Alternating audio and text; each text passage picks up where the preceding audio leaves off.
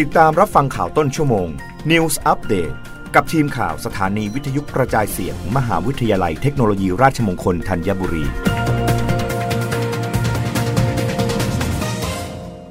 รับฟังข่าวต้นชั่วโมง โดยทีมข่าววิทยุราชมงคลธัญบุรีค่ะ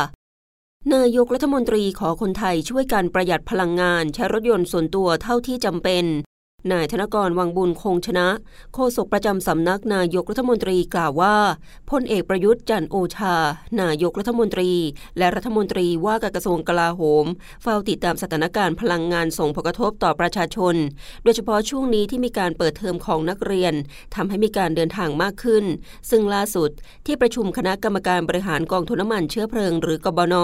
ได้มีมติตรึงราคาน้ำมันดีเซล ไว้ที่ 31 บาท 94 สตางค์ต่อลิตร ต่อไปอีกจนถึงวันที่ 29 พฤษภาคมนี้ และจากนั้นจะพิจารณากำหนดราคาใหม่อีกครั้ง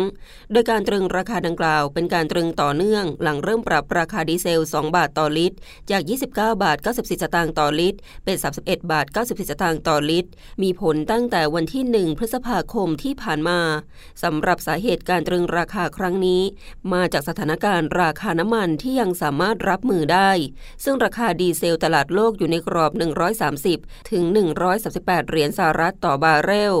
สำหรับฐานะกองทุนน้ำมัน ล่าสุด วันที่ 22 พฤษภาคม 2565 ติดลบแล้ว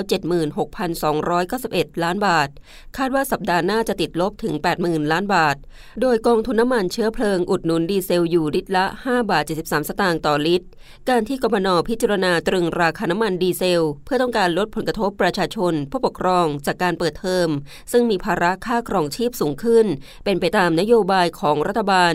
ทางนี้สถานการณ์ราคาน้ำมันตลาดโลก คาดว่าจะยังคงมีทิศทางปรับขึ้น หลังจากที่จีนคลายล็อกดาวน์ อีกทั้งสถานการณ์ความขัดแย้งระหว่างรัสเซียกับยูเครนยังคงยืดเยื้อ ซึ่งสถานการณ์ราคาน้ำมันที่ปรับตัวสูงขึ้นรายวันนี้ นายกรัฐมนตรียืนยันว่ารัฐบาลจะพยายามคลี่คลายสถานการณ์ให้ได้มากที่สุด ขอให้คนไทยทุกคนช่วยกันประหยัดพลังงานให้ได้มากที่สุด ใช้รถยนต์ส่วนตัวเท่าที่จำเป็น เพราะราคาน้ำมันสูสูงขึ้นทุกวัน ทุกคนต้องเตรียมตัวให้พร้อมรองรับสถานการณ์ที่เกิดขึ้นในโลก รับฟังข่าวครั้งต่อไปได้ในต้นชั่วโมงหน้า กับทีมข่าววิทยุราชมงคลธัญบุรีค่ะ รับฟังข่าวต้นชั่วโมง News อัปเดตครั้งต่อไป กับทีมข่าวสถานีวิทยุกระจายเสียง มหาวิทยาลัยเทคโนโลยีราชมงคลธัญบุรี